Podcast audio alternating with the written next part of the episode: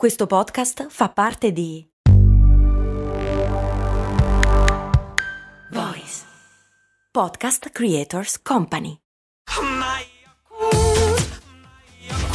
Se a volte ti senti così, ti serve la formula dell'equilibrio. Yakult Balance, 20 miliardi di probiotici LCS più la vitamina D per ossa e muscoli. Cacca! Facciamo chiarezza.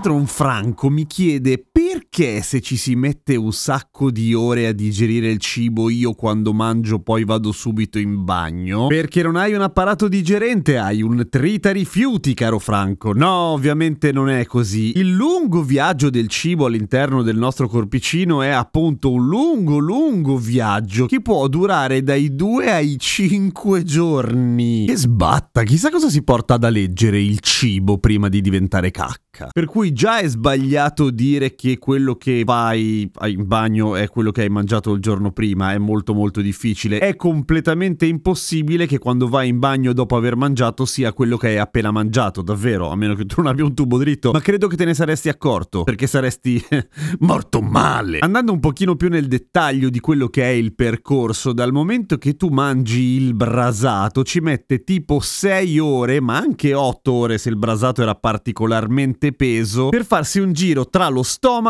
e l'intestino tenue, che è il primo pezzettino dell'intestino naturalmente, ma quello è solo l'inizio del rocambolesco e avventuroso viaggio del bolo all'interno del tuo corpo. Per bolo si intende la roba che mandi giù dopo averla masticata il giusto numero di volte, probabilmente troppo poche perché sei stressato o stressata. Dopo le 6 o 8 ore di cui sopra il cibo entra nel magico mondo del colon, ovvero l'intestino crasso, non grasso, crasso, mi raccomando, ma quello lo sapevate già. E lì ci rimane un bel po' di tempo, perché per quanto sia più breve dell'intestino tenue, che si chiama tenue, però non scherza un cazzo perché comunque è lungo fra i 3 e i 5 metri, l'intestino invece crasso è lungo solo, tra virgolette, metro e mezzo, fai tu, però se la prende con più calma, perché, boh, come tutti noi, no? Cioè, performiamo bene all'inizio e poi quando vedi la fine dici, ma sì, con calma. La ragione per cui mangi e poi vai subito in bagno è semplicemente perché è un riflesso del nostro organismo per svuotare quello che è pieno. Prova a immaginarti una galleria vista dall'alto, ok? Dentro questa galleria, dentro, c'è parcheggiato un treno, che è la cacca. Dall'alto vedi arrivare un altro treno e più il treno si avvicina, entra nella galleria e subito dall'altra parte esce il treno. E tu dici, ah, è passato... No, era il treno che era dentro, ok? Ha lasciato spazio al treno che arrivava ed è uscito. Uguale, la cacca al posto dei treni. Per fortuna, tra l'altro.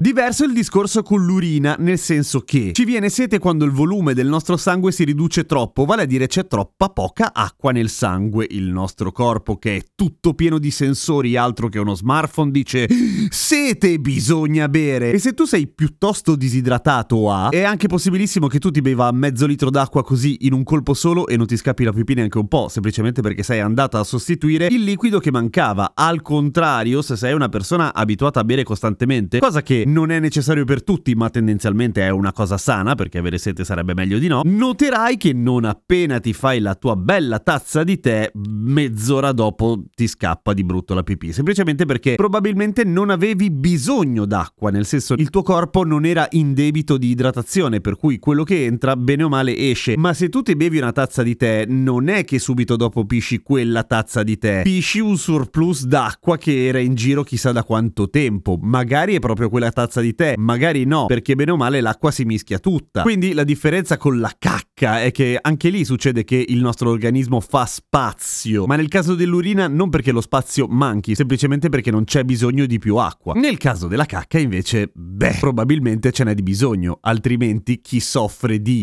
stipsi non si lamenterebbe, direbbe semplicemente "Ah, guarda, posso tenerla una settimana. È molto comodo, cago una volta ogni sette giorni e non perdo tempo al lavoro". Ma dal momento che chi soffre di stitichezza di solito si lamenta e non sta proprio a suo agio, è meglio fare spazio prima. Bravo corpo, di solito. Seguimi su Instagram, sono Radio Kesten. A domani con cose molto umane.